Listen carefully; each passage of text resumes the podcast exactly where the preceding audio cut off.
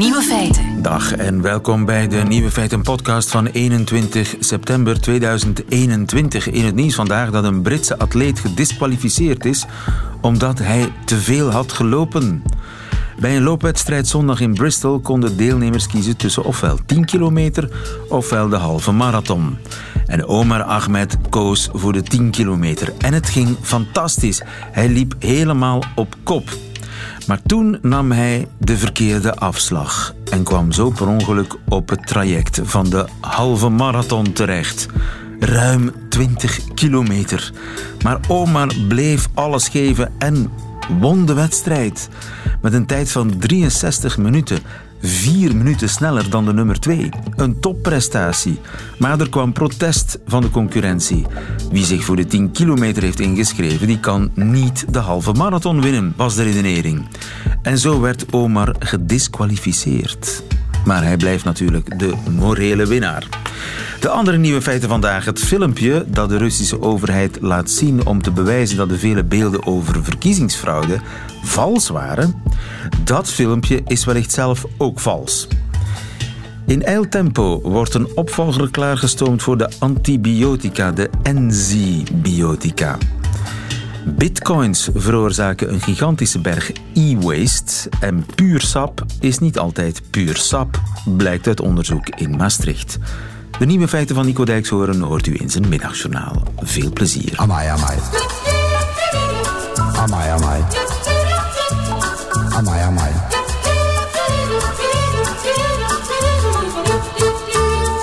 Feiten. Het is een probleem en het is een probleem dat alsmaar groter wordt. Bacteriën waartegen antibiotica niets meer kunnen beginnen. Maar er is een oplossing in de maak. En aan die oplossing werkt Hans Gerstmans mee. Goedemiddag, Hans. Goedemiddag. Hans, je bent bio-ingenieur.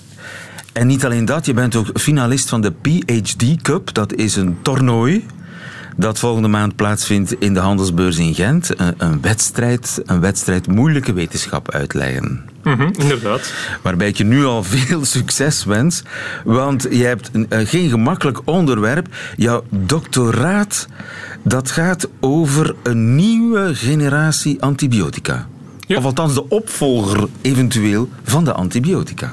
Dat is hetgeen dat we hopen te bereiken ooit, inderdaad. Ja. Want bacteriën op dit moment die wapenen zich tegen antibiotica. En dat probleem groeit alleen maar. En dat betekent dus dat we, als we niet opletten, eh, infecties die nu behandelbaar zijn, straks niet meer kunnen behandelen.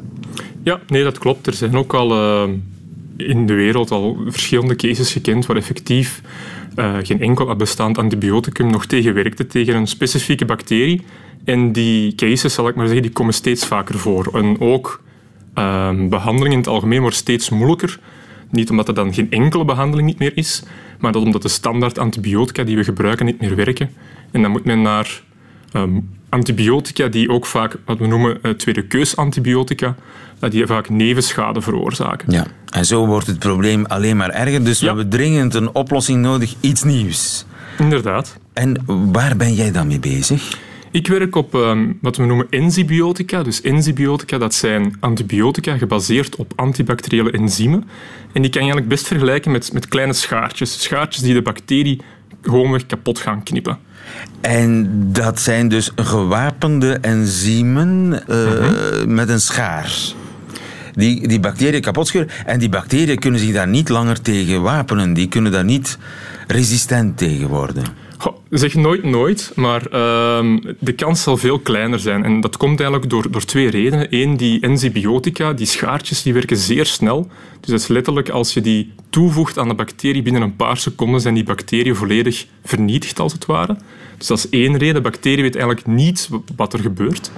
En ten tweede... ehm, die de, de, ehm, de target, het doel van die schaartjes, die gaan eigenlijk de celwand van de bacterie ehm, kapot knippen. En die celwand moet je zien als ehm, een beetje vergelijken aan onze menselijke huid. Dus heel groot, dat zit helemaal rond die bacterie.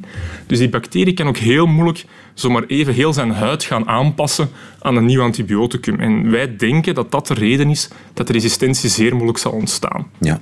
Maar die eh, beschaarde enzymen die moeten we dan zelf maken, want die bestaan nog niet.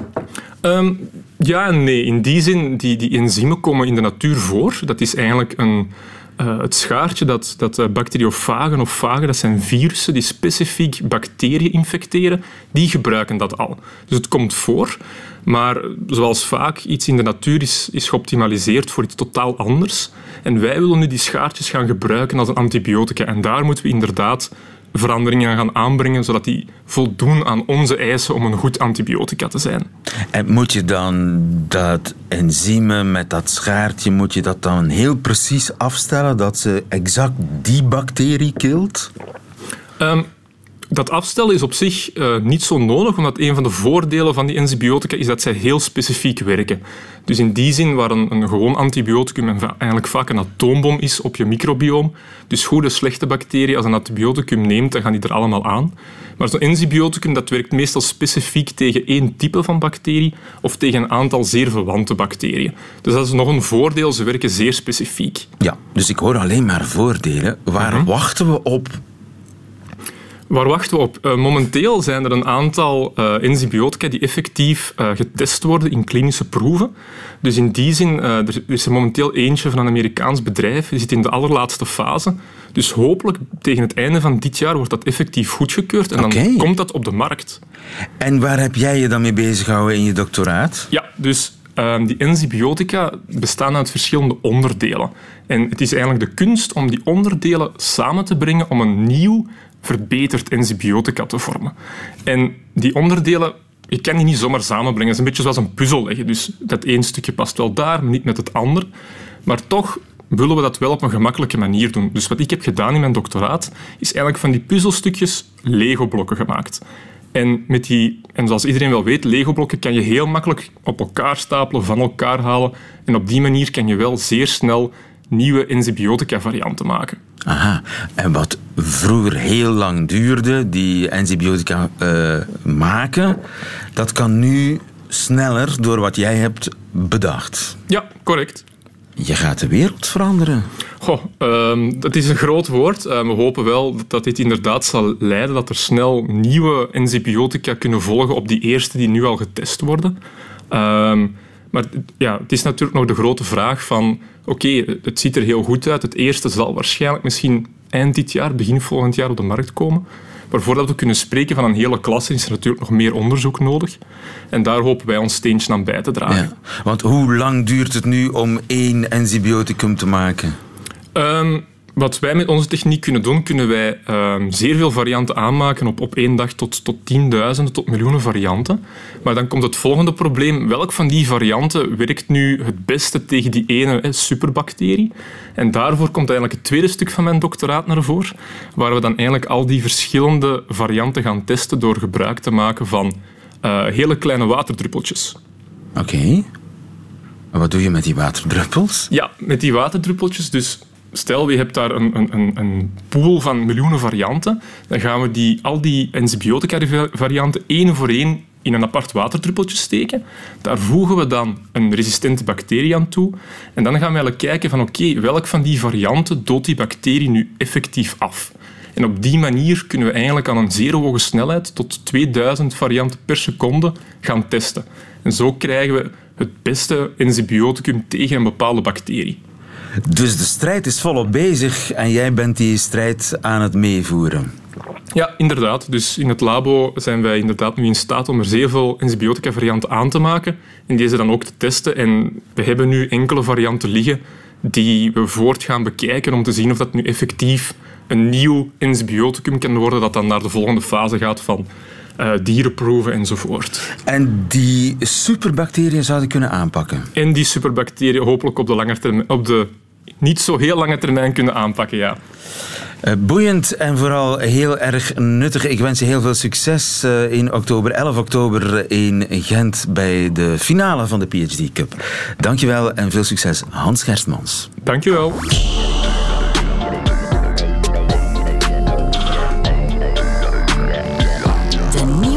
Feitenchecker. Draait overuren. Je ziet er uh, hevig vermoeid uit, Rien en Marie, onze feitenchecker. Want ja, het is natuurlijk groot feest. Of in ieder geval hoogdagen zijn het voor factcheckers. De verkiezingen in Rusland. Ja. Prachtig toch, hè?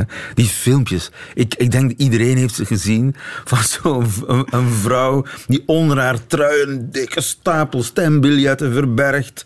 Nauwelijks zich staande kan houden. En dan zo, terwijl een medewerker de beveiligingscamera blokkeert. eh, snel, snel die stembiljetten in een bus proppen. Was dat echt? Ja, eh, dat weten we nog niet 100% natuurlijk, maar er zijn heel veel filmpjes, heel veel getuigenissen van, eh, ja, opgenomen door zowel mensen in de, stem, in de stemlokalen zelf als door bewakingscamera's. als, er heel, geen, heel veel filmpjes. als er geen dweilen voorgehouden werden of stukken karton voor de camera of mensen probeerden het beeld te blokkeren, dat, dat gebeurde ook vaak. Maar er zijn dus heel veel filmpjes waarop zo'n zo'n dingen te zien zijn. Verdachte dingen, dikke stapels biljetten die eh, in die stembussen gepropt worden. En je hebt niet kunnen checken of dat allemaal wel klopt. Nee, dat is onmogelijk te checken of het allemaal klopt, maar er zijn er heel veel. Het is ook niet de eerste keer. De vorige verkiezingen waren er gelijkaardige filmpjes die opdoken. Ehm, en dit, deze keer is er nog iets extra bijgekomen, namelijk de online stemmen. Man kan ook online stemmen in Rusland en daar is ook heel veel... Ja. Hebben ze daar geen kiescommissie die daar officieel over moet waken? Er is een kiescommissie die daar officieel over waakt en die... die ehm, die trekt in twijfel dat al die filmpjes die we zien op sociale media, eh, dat die echt zijn. Ja, die, die beweren... Die hebben iets, eh, een persconferentie gegeven al? Ja. In Russisch? Ik versta daar niet zo veel van. Ze moeten lachen. Ja. Waarom moeten ze lachen? Ze tonen op die persconferentie een video van een politieinval in een appartement. Ehm, en daar zien we inderdaad eh, een, stembus staan en we zien ook eh, stembiljetten die in beeld komen. En we zien opeens ook eh, foto's van Alexei Navalny in beeld komen, die daar afgedrukt liggen in dat, in dat, in, dat fake stemlokaal dat daar, dat daar te zien is. Eh, Navalny, de, de criticus, die dus in de, gevangenis zit momenteel en niet mocht meedoen aan de verkiezingen natuurlijk. En wat was de bewering van die stemcommissie in Rusland? Kijk, wat we hier zien is, eh, zijn mensen die proberen zo'n video's van kiesfraude in scène te zetten. Aha. Aha. Dus zij hebben eh, ja, ontmaskerd. Ze denken- de ze makers zeggen van- ontmaskerd van die fake filmpjes. Ja, dat beweert, dat beweert de kiescommissie. Van, ze hebben die video getoond op de persconferentie. We hebben net dat fragmentje gehoord. Ze zeggen van, kijk, hier zien we mensen die proberen kiesfraudevideo's in scène te zetten. En was dat echt? Ehm, wel, BBC Rusland, eh, dus de Engelse BBC in Rusland, heeft eh, een onderzoek gedaan. En opeens zien, zien ze twee mensen in beeld komen die op een zetel zitten in dat filmpje van die politieinval in dat appartement. En ze hebben wat gezichtsherkenningssoftware losgelaten op, eh, op die twee mensen hun gezicht. En ze hebben ze gevonden, die twee mensen. Nu, dat waren geen oppositie-aanhangers of zo. Het bleken acteurs te zijn.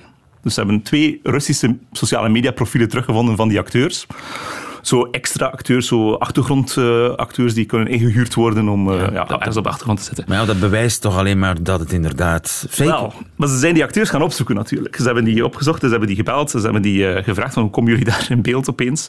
Ehm Masha en Ruslan zijn, heten ze, een man en een vrouw. Ehm, en ze hebben ook die hun sociale mediaprofielen doorpluist en het bleek uiteindelijk van, ja, dat zijn helemaal geen oppositieaanhangers, ze komen op patriotische eh, betogingen, eh, ko- komen ze in beeld en zo. Dus ehm, waarom, waarom zijn ze daar opgedaagd en waarom is er daar een bepaalde video die opgenomen is? Wel, die acteurs zeggen alle twee van ja, we, we werden gevraagd om, voor, om naar een shoot te gaan.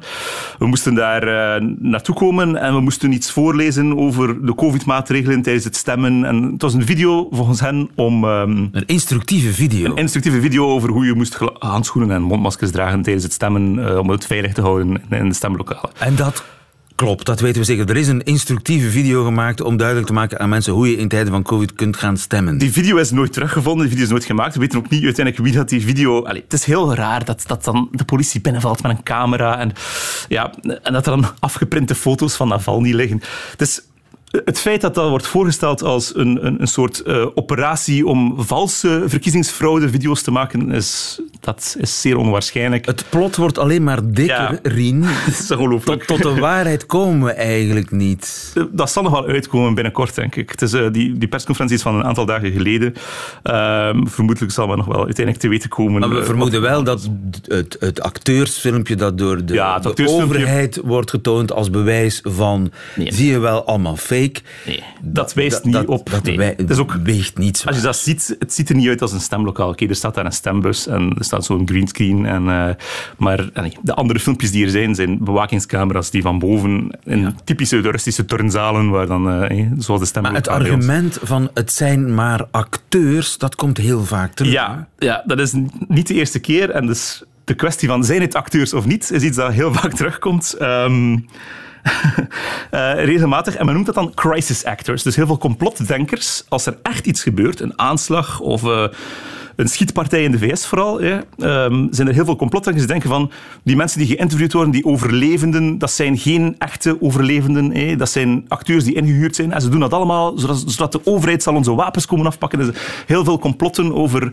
mensen die zogezegd geacteerd zouden hebben in bepaalde, eh, ja, bij, bij, bij rampen of bij, eh, bij andere Ja, zaken. en, en in Australië is er nu ook zo'n zaak van een filmpje, hoe zat het ook alweer, een filmpje van een dokter die iets wou bewijzen. Ja, dus een, ehm, een ziekenhuis uit Australië heeft een dokter naar de COVID-afdeling gestuurd met een camera. En die heeft een aantal eh, getuigenissen opgenomen van patiënten daar.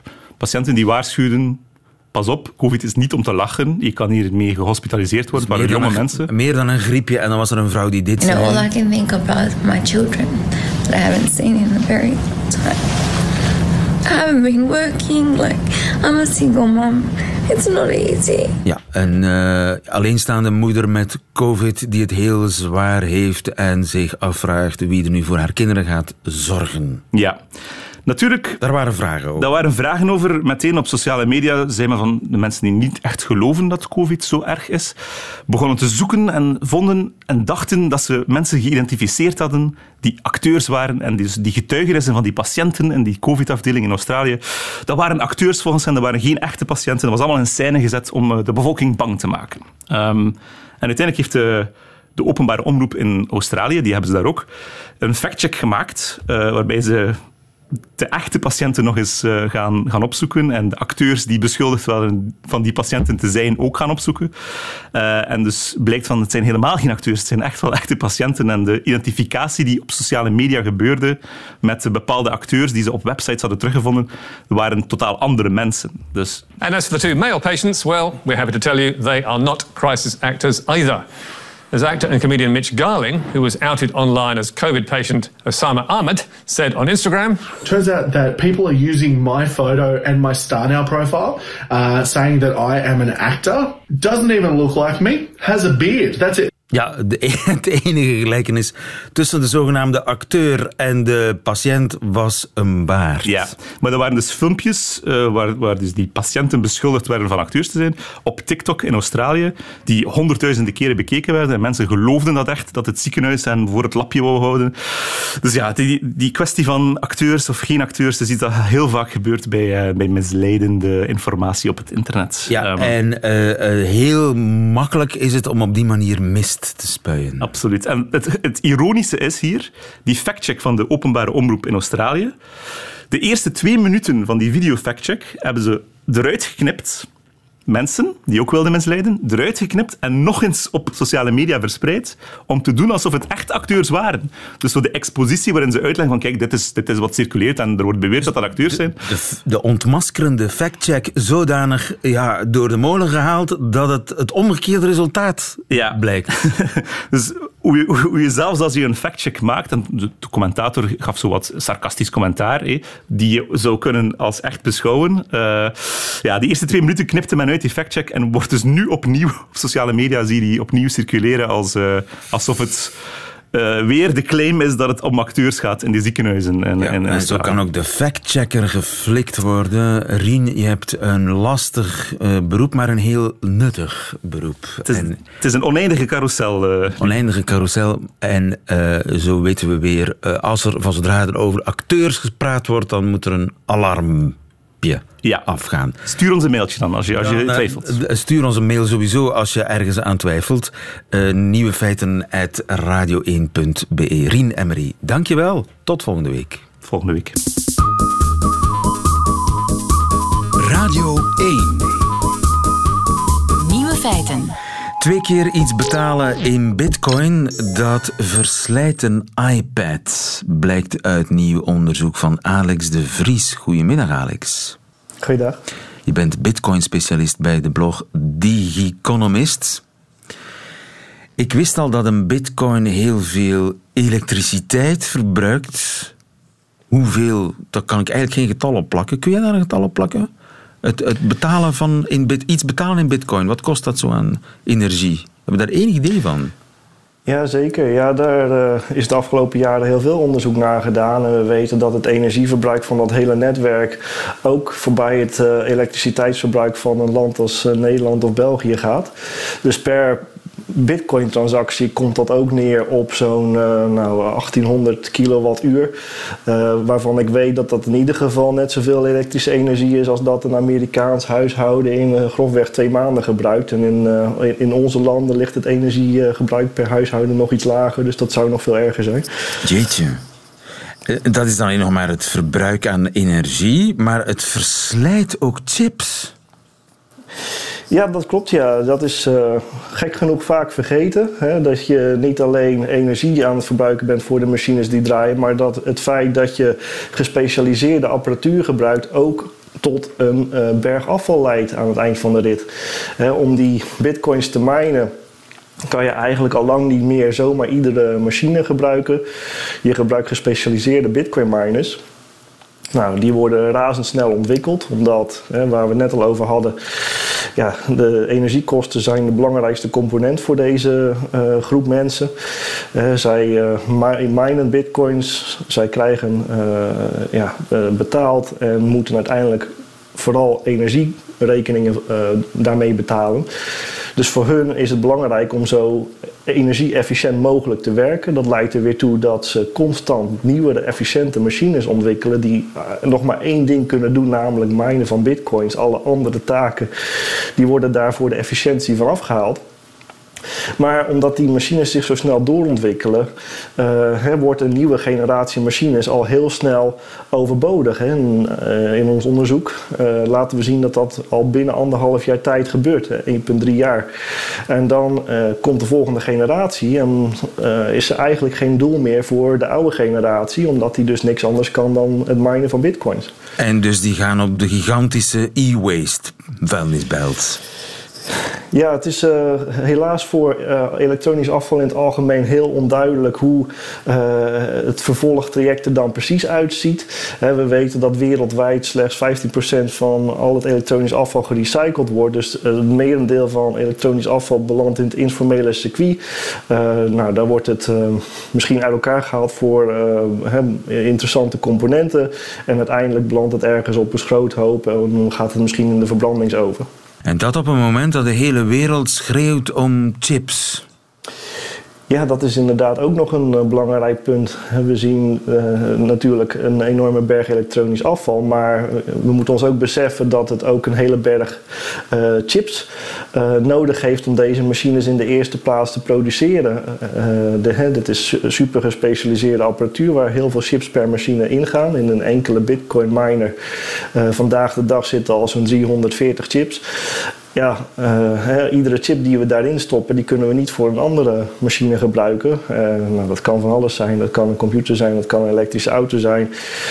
In ieder geval is er maar een beperkte hoeveelheid. Dus ook daar geldt uh, dat daar een impact is. Al is dat weer veel lastiger te, te kwantificeren wat daar precies de gevolgen zijn. Ja, nu, Bitcoin heeft nog altijd zo een aura van de toekomst en heel hip en zo. Maar dit kan toch onmogelijk de toekomst zijn? Nou ja, dit is niet uh, duurzaam. En uh, het, het, het, probleem is natuurlijk dat we vandaag de dag te maken hebben uh, met een klimaatcrisis. we moeten gewoon ja, duurzamer alles wat we maken moet gewoon een stuk duurzamer zijn. En ja, we, kunnen in ieder geval vaststellen dat een energieverbruik ten, te, waarde van uh, het, het, energieverbruik van een huishouden gedurende meerdere maanden, plus ook nog eens een hoopje elektronisch afval, in dit geval een iPad per bitcoin-transactie, dat dat gewoon niet houdbaar is. Nee. En moeten we dat niet aan banden leggen op de een of andere manier? Ja, inderdaad. Het is inderdaad heel lastig om het aan banden te leggen, omdat het juist een uh, gedecentraliseerd netwerk is waar niemand uiteindelijk de controle over heeft. Dus je kunt uh, wel proberen om het mining aan banden te leggen. Dat is overigens ook gedaan. In uh, China pas geleden nog. die hebben gezegd, we willen deze activiteiten niet meer in ons land, omdat die bitcoin miners daar ook nog bijdraagden aan het, ja, het, het, opnieuw tot leven wekken van kolenmijnen. daar hadden ze totaal geen behoefte aan. Dus ze hebben die miners het land uh, uitgeschopt. Dat kan op zich anders, anders ook uh, beleid zijn. Alleen het lastige is dat uiteindelijk kun je deze machines ook in je huis neerzetten. Uh, hè, dan heb je natuurlijk niet op grote schaal zoals het nu gebeurt, maar dat, dat, dat kan. En dat is veel lastiger om aan te pakken. Dus uiteindelijk zit er ook een, een grens aan wat, wat beleid aan dit probleem kan doen. En de beste oplossing, zoals we dat ook noemen in ons artikel is dat je kan uiteindelijk deze software upgraden. Dat hele proof of work mining, wat zoveel energie verbruikt en ook zoveel elektronisch afval oplevert, is te vervangen door een duurzamer algoritme. Um, ja, en als je dat doet, dan, dan zou je eigenlijk beide problemen in één keer oplossen. En die, die alternatieven zijn nu al beschikbaar, die worden al gebruikt. Uh, en dat zou dus ook in Bitcoin kunnen. Ja, dus er zijn alternatieve systemen die minder energie verbruiken en minder chips. Ja, klopt ja. ja. En uh, ik kan ook zeggen dat de naam van het meest bekende alternatief, dat is proof of stake. Nou, dat is een technische term. Maar waar het op neerkomt is dat in dat alternatief heeft men dus geen energieslurpende gespecialiseerde apparatuur meer nodig. En is het alleen nog maar nodig om een machine met een internetverbinding te hebben. Dat kan een apparaatje zijn. Dus dan heb je helemaal geen enkele ja, reden om, om maar uh, meer machines in een netwerk te duwen die uh, energie verslinden. En uh, domme vraag, waarom schakelen ze dan niet massaal over? Ja, je zou denken het ligt heel voor de hand om dat dan maar te doen. Nou is dat ook weer niet heel erg makkelijk, want er is dus geen overheid die uh, de controle heeft over bitcoin. Er is niemand, in, uh, is niemand met de leiding daar. Dus er is ook niemand die kan zeggen vanaf morgen gaan we nu massaal dit duurzamere alternatief gebruiken. Dat is uh, heel lastig om dat geïmplementeerd te krijgen. Het is niet onmogelijk, maar het is iets waarvoor je allereerst de handen voor op elkaar moet krijgen. Um, ja, en bij, binnen de bitcoin gemeenschap wordt er momenteel nog geen poging voor gedaan helaas. Ja, het zal, uh, als het goedkoper wordt, neem ik aan. Ja, het kan natuurlijk best dat als uh, dit de waarde van de bitcoin heel erg gaat beïnvloeden. Ik bedoel, dit is natuurlijk niet best voor de reputatie van uh, de bitcoin. Dat men op een gegeven moment toch eens een keer gaat nadenken of ze hier niet iets aan moeten doen. Alex de Vries, helder, dankjewel. Nog een fijne dag. Hetzelfde.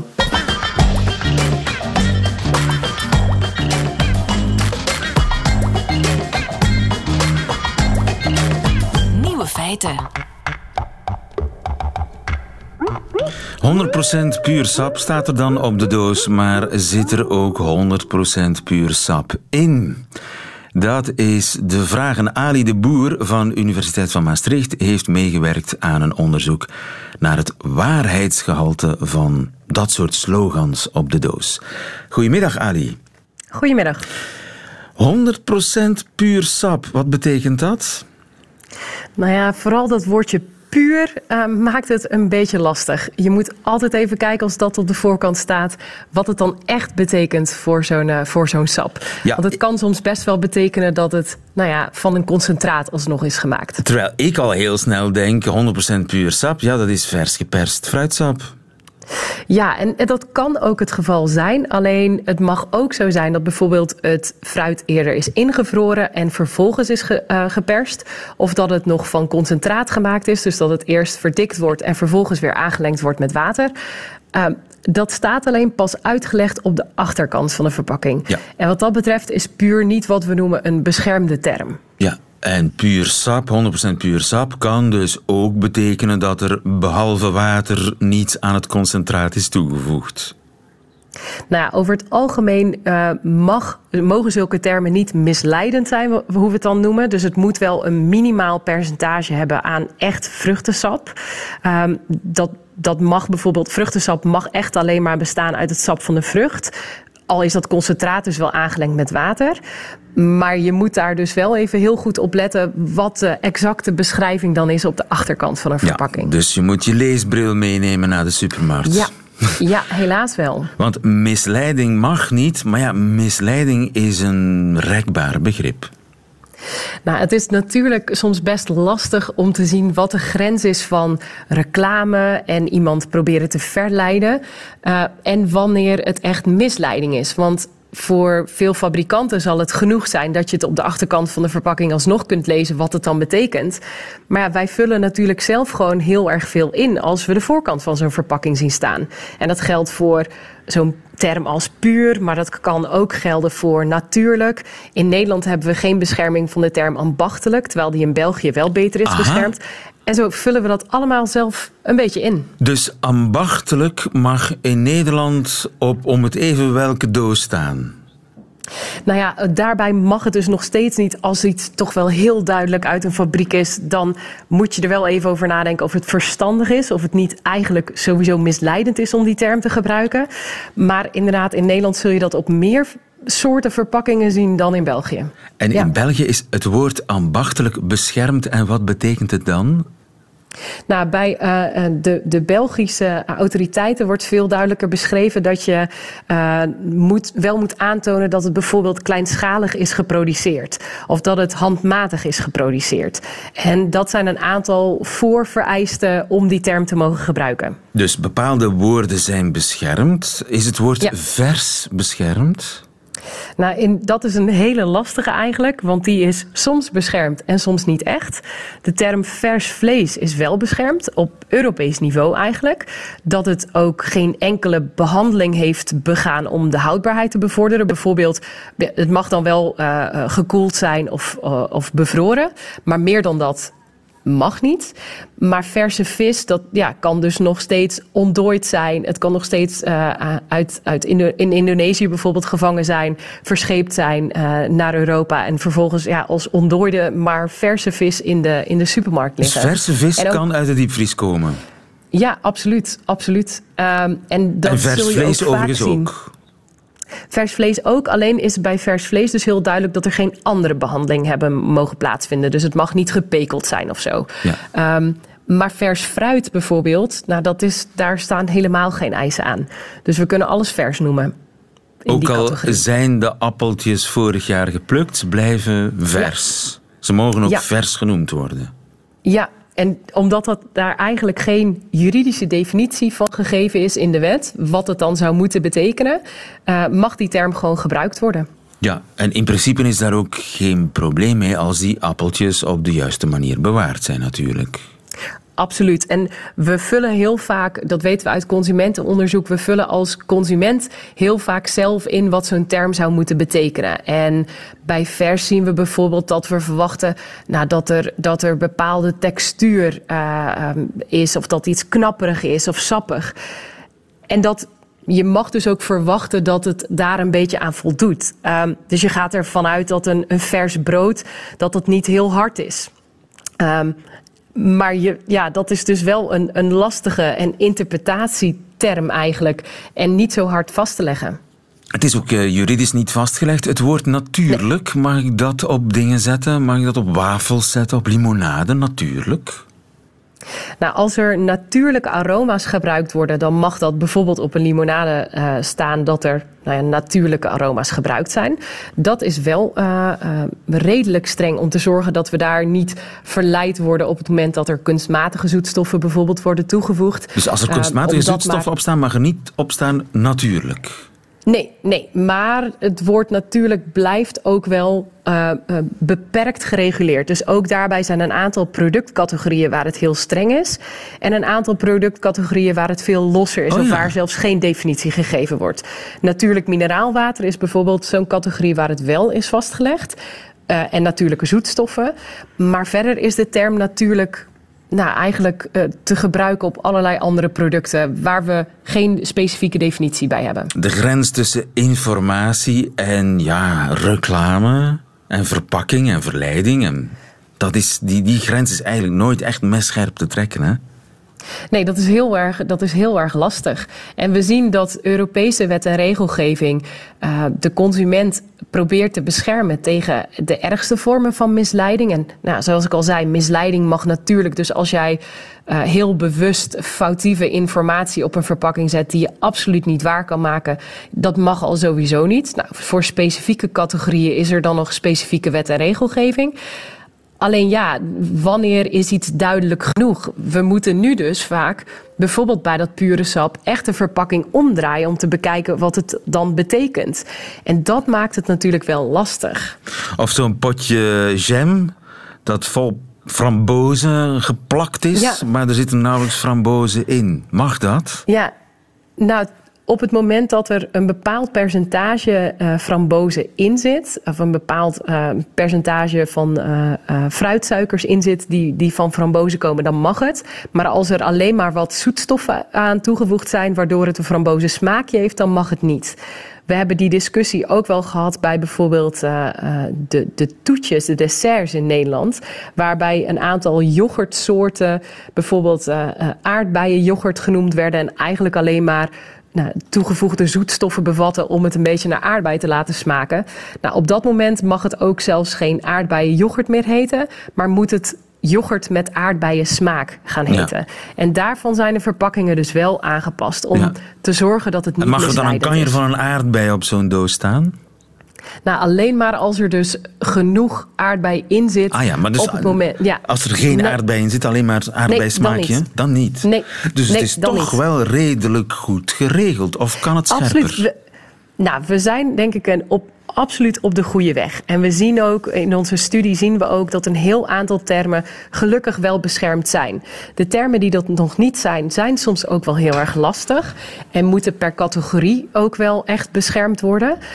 Alleen ja, we denken wel dat het soms nog een tikkeltje beter kan. Als we zien dat consumenten bepaalde termen op heel verschillende manieren uitleggen, dan vraagt dat misschien toch nog wel wat verheldering.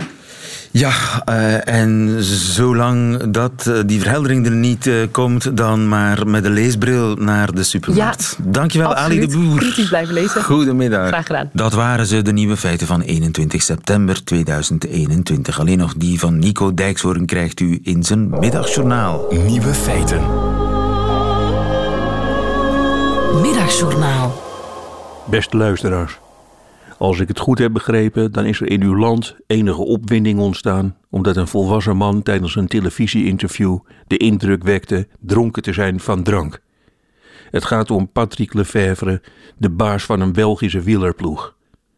Omdat er zoveel over werd gepraat en geschreven, heb ik het fragment teruggekeken. En nu houd ik voor eeuwig van Patrick. Jammer dat hij zijn verontschuldiging heeft aangeboden en heel omslachtig uitlegt dat het een suikerdip was, want Patrick leerde alle hypocriete zuipers thuis een lesje. Zo zit dat blijkbaar in elkaar, luisteraars. Thuis en op straat mag alles, maar op de televisie moet je je gedragen als een koorknaap op een dieet van water. Iedere dag is het bier in warenhuizen niet aan te slepen. Mensen staan midden in een winkel stom dronken verhalen af te steken over de tijd dat ze er nog toe deden. En midden op straat valt een man met zijn achterhoofd tegen een voordeur. Maar daar hoor je niemand over. Dat is blijkbaar gemeengoed geworden, dat we ons allemaal in het openbaar een stuk in de kraag mogen suipen. En dat we ons daarna, als we bijvoorbeeld met 3000 man op een groot scherm naar voetbal hebben gekeken, horsend, helemaal lam mogen zuipen en door de stad mogen denderen. Dat vinden ze bij de televisie zelfs wel prettige beelden. Je ziet duizenden dronken supporters dwars door een stad hossen.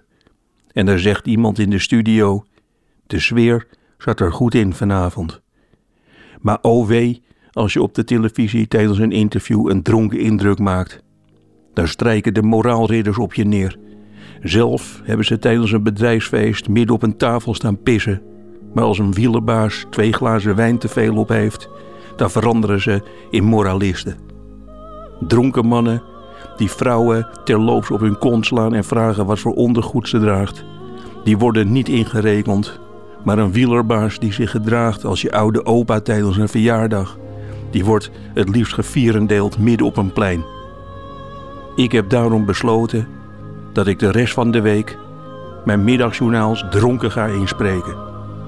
Ik wil ook wel eens een keer veel besproken zijn. Luisteraars, tot morgen. Proost.